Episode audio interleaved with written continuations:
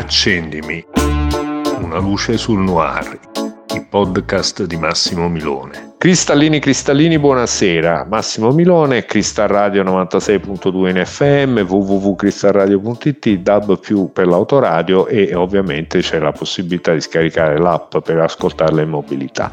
Allora, oggi abbiamo un gradito ritorno um, con Marina Visentin, Gli occhi della notte, il suo nuovo libro. Noi l'avevamo sentito con Cuore di rabbia, avevamo intervistato la prima volta con Cuore di rabbia a febbraio del 2022 e adesso ritorna eh, graditissima con Gli occhi della la notte edito da Sam. Ciao Marina, come stai? Ciao, grazie, grazie di avermi voluto qui anche per questo secondo libro della serie del vicequestore Giulia Ferro. Esatto, parleremo di Giulia Ferro. E senti Marina, allora questo se non vado errato è il tuo quarto thriller, ci eravamo sentiti per il terzo, ripeto, Cuore di rabbia e questo è il quarto, giusto? Ho fatto bene i conti? Bene. Benissimo. Senti, la prima domanda è d'obbligo perché eh, ovviamente Gli occhi della notte è il titolo di un film famosissimo con Audrey Hepburn che era cieca, si doveva difendere da un assassino. Ovviamente il libro ha una trama completamente diversa, ma nel titolo hai voluto fare volontariamente, immagino, tu poi sei persona di cinema dedicata al cinema, quindi non, non puoi ignorare il film. C'è, c'è stata una volontà proprio di mettere questo titolo. Sì, eh, assolutamente, cioè, mi è venuto in mente pensando a, adesso senza svelare nulla di certo, particolare, certo, certo. però una parte parte delle eh, indagini che insomma, sono, ruotano intorno alla morte di una bambina che viene trovata, che è scomparsa, viene trovata morta proprio all'inizio del, sì. del romanzo, nel primiss- nella primissima pagina, nel primo capitolo. E una parte delle indagini ruota proprio intorno agli occhi delle telecamere, delle videocamere, della videosorveglianza che da una parte sembra fin troppo troppo uh,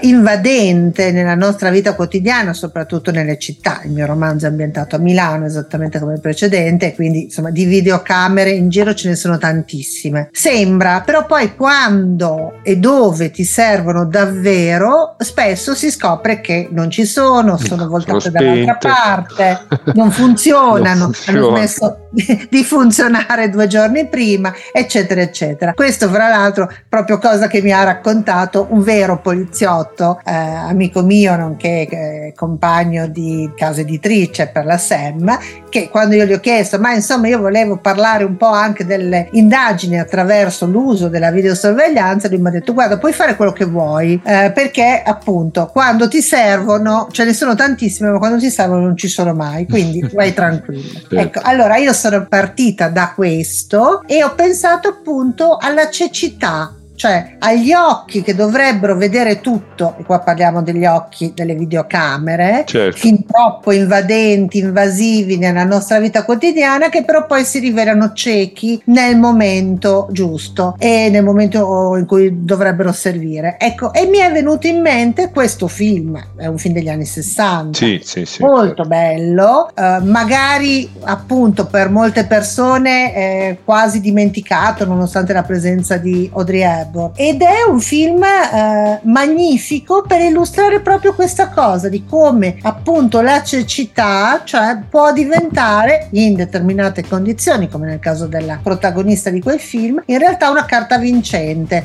perché è quello che ti consente di sentire di immaginare che cosa succede intorno a te anche se non lo vedi. Tant'è che lei è una donna cieca in balia di un gruppo di criminali che cercano della droga nascosta nella bambola che per caso è finita in casa sua, eccetera, eccetera, e, e lei se la cava nonostante che sia la più fragile, la certo. più debole, non solo perché donna, ma soprattutto perché cieca. Certo. E, e, quindi secondo me è un gran bel film, una gran bella storia per quello. E allora insomma è per quello che mi è venuto in mente che poteva essere un bel titolo. Giustissimo. Senti, parlando, raccontando perché hai scelto questo titolo, hai detto una cosa che diciamo è la caratteristica, se vogliamo, della tua protagonista Giulia Ferro, cioè hai detto, beh, una persona eh, cieca eh, deve per forza sentire quello che attorno a sé perché ovviamente non ha un senso, ha solo quello dell'udito, dell'olfatto, eccetera. Ecco, Giulia Ferro è un po' così, nel senso non è una persona che sta molto a fare le, le indagini sulle scene del delitto, il particolare, eccetera, ama di più capire dalle persone che stanno intorno che cosa succede. È giusto o no? È... Sì, sì, sì, assolutamente. Questa è una delle cose. E qui però posso dirti subito che io sono partita proprio dai miei gusti di lettrice. Certo. Eh, come lettrice io non amo, posso rispettare i libri gialli, i thriller dove c'è un'ampia parte dedicata al lavoro del medico legale, della, dell'anatomopatologo, eccetera con tutto il rispetto, eh, io però poi mi annoio in mezzo a questi dettagli come lettrice. Certo, e quindi certo, come certo. scrittrice mi sono detta no, per me è più interessante non tanto vedere cosa c'è dentro il cadavere, ma cosa c'è intorno. E quindi i volti delle persone intorno, le vite delle persone intorno. E per riuscire a, a scoprire il colpevole di un delitto guardando ciò che c'è intorno a quel povero cadavere, secondo me devi avere una serie di, cioè avere tutti i sensi sviluppati. Certo. Giulia Ferro sicuramente è una che osserva molto, lo usa e come il senso de- della vista, però non solo quello, e usa ovviamente anche tutti gli altri sensi e soprattutto usa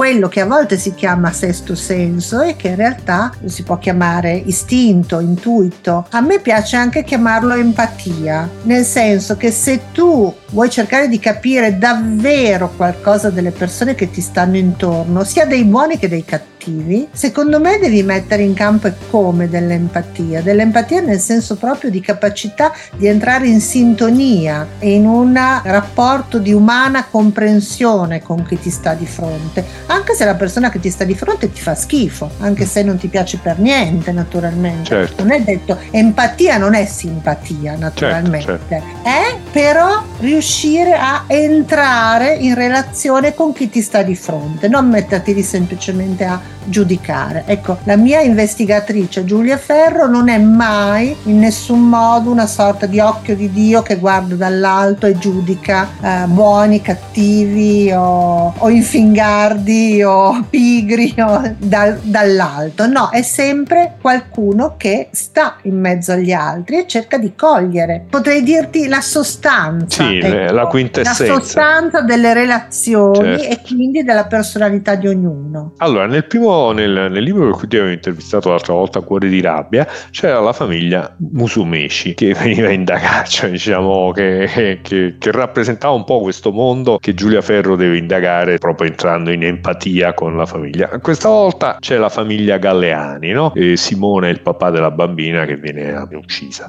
Ecco, eh, ancora una volta un universo familiare da indagare per la nostra Giulia Ferro, per la tua Giulia Ferro. Beh, probabilmente questa è un po' un'ossessione mia, In linea generale io penso che siamo tutti, ma tutti, condizionati dalle famiglie da cui veniamo, dalle famiglie che costruiamo e persino dalle famiglie che non costruiamo. E quindi eh, la famiglia non è qualcosa da cui si possa davvero prescindere se vuoi definire una persona capirla, comprenderla certo. e questo vale anche per i personaggi. Per cui secondo me è sempre molto interessante andare a indagare all'interno delle relazioni familiari. Poi non è detto che sia sempre soltanto dentro le relazioni familiari che si celano le motivazioni moventi dei delitti, naturalmente. No, certo. Che questo è variabile. Però ecco, indagare all'interno del tessuto familiare io continuo a ritenerla una cosa estremamente interessante, senza nulla togliere al fatto che c'è tutto un filone de, del giallo italiano e non solo, che invece tende più a inquadrare alcuni elementi della società circostante, quindi non tanto la famiglia, ma la società, che si parli di criminalità organizzata o di eh, temi sociali di vario genere. Naturalmente anche quello è molto interessante e un po' c'è anche quello ovviamente nel mio romanzo perché c'è Milano certo. con tutte le sue contraddizioni, eh, quindi non siamo dentro una casa, dentro una famiglia e basta. Però il punto iniziale, ecco, secondo me è sempre interessante che sia quello, perché è quello più vicino ed è quello da cui nessuno di noi scampa. Ecco, non c'è niente da fare. Ci hanno determinato, comunque essere nati e cresciuti in quella famiglia e non in un'altra ci ha dato delle cose che diversamente non avremmo avuto, in bene e in male naturalmente. Certo. Buonasera, buonasera Cristallini. Allora siamo in studio con Marina Visentin a parlare del suo ultimo libro Gli occhi della notte, edito da Sem. Allora abbiamo parlato un po' dell'ambiente in cui si svolge questo giallo, che ha come protagonista la seconda indagine Giulia Ferro. Abbiamo detto che Giulia Ferro ama molto capire un po' cosa ci sta intorno al morto, no? diciamo per capire chi è l'assassino, indaga molto sugli altri, quelli che sono le figure che, che sono intorno al morto e ovviamente anche la famiglia a cui il morto appartiene apparteneva. In questo caso una bambina che viene ritrovata a Milano nel Parco Nord. Ecco, questa è proprio l'altra domanda Marina che ti volevo fare. Milano, Milano con tutte le contraddizioni, l'hai detto tu prima, qui eh, c'è una Milano che è un, diciamo un po' più periferica, no? il Parco Nord che forse molti milanesi non sanno neanche che esiste, ma è un parco enorme, è un bosco, abbraccia tre o quattro comuni, Bresso, Sesto San Giovanni, c'è anche sul tratto urbano della 4 c'è il ponte che collega eh, le due parti del parco. Ecco, il Parco Nord è Affori, come mai ti ti sei spostata in una parte periferica? Come mai hai scelto questa parte periferica? Ma è, è stato in realtà un po' un caso, nel senso che io ero partita raccontando appunto il ritrovamento del cadavere intorno a cui si costruisce l'intera indagine all'interno di un parco. In realtà avevo pensato a un parco molto più piccolo e molto più centrale, cioè il Parco Solari, che non, è, non dista certo. molto da casa mia ed è uno da cui mi capita di passare. Poi, per puro caso, con un'amica che abita invece dalle parti di Niguarda, ho scoperto il Parco Nord che io da io non sono milanese d'origine ma sono 30 anni ormai che abito a Milano e io al Parco Nord cioè sapevo che esisteva naturalmente ma non ci avevo mai messo piede e per puro caso in quel periodo ho scoperto che esiste un laghetto certo. che in alcuni tratti è bellissimo, è veramente un posto magnifico dove andare a camminare, a passeggiare, a correre,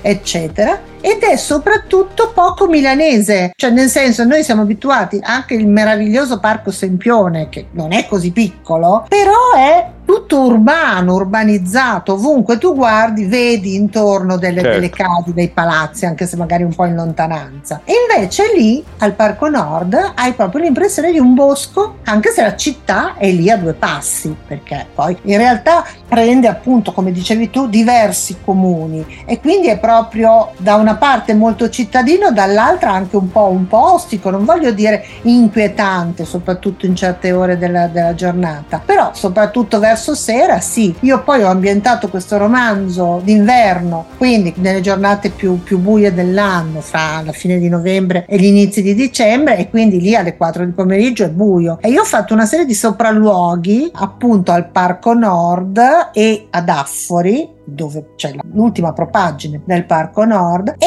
insomma niente mi è, mi è venuta voglia proprio di descrivere un pezzo di Milano che io appunto ho scoperto di recente ma che mi ha molto affascinato diversissimo dal centro dal centro storico dalle zone più famose più turistiche ormai ma che non ha neanche niente a che fare con un certo tipo di racconto della periferia problematica perché mm-hmm. questa è sicuramente periferia ma è un una periferia tranquillissima, è una periferia certo. che non, di solito non arriva sulle prime pagine dei giornali eh, per casi di cronaca nera, insomma. Eh, certo. E però appunto è lontana dal centro. E ecco, mi piaceva raccontare questa cosa, anche per dare un po' conto del fatto che Milano appunto è una città grande, non c'è un unico centro e un'unica periferia, non c'è un unico modo di essere Infatti. centro e un unico modo di essere periferia. Ce ne sono tanti. Eh, ecco, e questo secondo me è uno dei tanti e mi, mi piaceva raccontarlo. Farlo. Sì, sì, Milano nasce per aggregazione, cioè diventa grande per aggregazioni di comuni limitrofi, quindi a fuori questi, esattamente, esattamente questi, tutti questi comuni, la Baggio, eccetera, hanno un loro centro storico perché sono diventati parte della città dopo, esatto. eh, diciamo, il, il, le vere brutture sono i, come dire, i tratti che sono stati costruiti per unire, non so, Baggio alla città di Milano o Affre, sì, è lì che trovi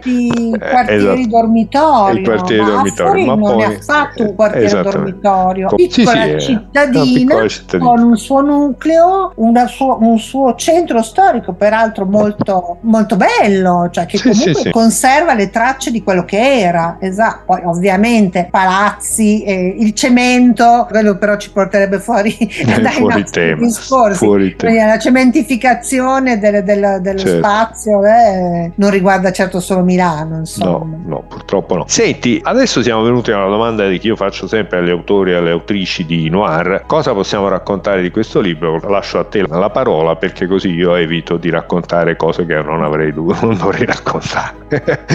di cosa possiamo Ma raccontare? Sai, in realtà la trama di questo romanzo è talmente semplice che è molto facile raccontarla senza spoilerare, perché tutto ruota, come dicevo prima, intorno alla scomparsa e poi al ritrovamento di una bambina di sette anni che scompare da un piccolo parco che si chiama il Parco delle Favole nel quartiere di Affori e viene ritrovata a un paio di chilometri da lì, dall'altra parte appunto del Parco Nord, eh, vicino al laghetto di Niguarda. E l'intero romanzo, l'intera indagine è ruota appunto intorno al ritrovamento di questo cadavere e al fatto che il punto in cui viene ritrovato non è la scena del crimine, cioè il cadavere è stato と abbandonato lì, ma dove? Si sa dove, da dove è scomparsa, si sa dove è stata ritrovata questa povera bambina, ma dove è successo il delitto si scoprirà soltanto alla fine. Ed è appunto il mm, io sono andato un po' potrei dire a cerchi concentrici nel costruire questa storia eh, che ovviamente prende una serie anche di false piste come sempre certo. succede nelle indagini. Si trova gli investigatori non c'è solo Giulia Ferro ma anche la squadra che lei guida ovviamente che si dà da fare. Però appunto eh, si finisce in una serie di vicoli ciechi finché alla fine non si riesce a individuare davvero qual è la scena del crimine e da lì a scoprire che cosa può essere successo. Quindi in realtà insomma non racconterei nient'altro se non forse il fatto per chi già conosce anche il libro precedente mi faceva piacere sottolineare il fatto che intanto che indaga sui delitti in cui è chiamata appunto a lavorare, Giulia Ferro in realtà in qualche modo indaga anche su se stessa, sulla propria storia familiare, perché eh, ha tutta una serie di questioni aperte, di ferite non ancora rimarginate che hanno a che fare con la sua storia familiare e questo sarà fra l'altro anche il tema del terzo volume che io ho già iniziato a scrivere e che nella mia intenzione vorrebbe anche in qualche modo concludere la storia di Giulia Ferro, oltre che la, la storia appunto delle indagini che lei conduce. Mi hai dato grande, un'ottima notizia perché ovviamente per la terza indagine Giulia Ferro sei già opzionata per venire a raccontarcela qui da Crystal Radio. Senti Marina, io ti ringrazio molto della disponibilità, ti faccio tutti gli in bocca al lupo per questo. Ho uscito Gli occhi della notte edito da Sam, eh, autrice Marina Visentin, per questo qua che è uscito e poi poi ovviamente per quello che è in cantiere che stai scrivendo e ti aspetto col prossimo libro. Sarà con immenso, con immenso piacere, speriamo già l'anno prossimo. Benissimo. Però, per il momento ci occupiamo di questo. Beh, infatti, grazie, infatti. grazie davvero. grazie a te Maria. Accendimi una luce sul noir, il podcast di Massimo Milone.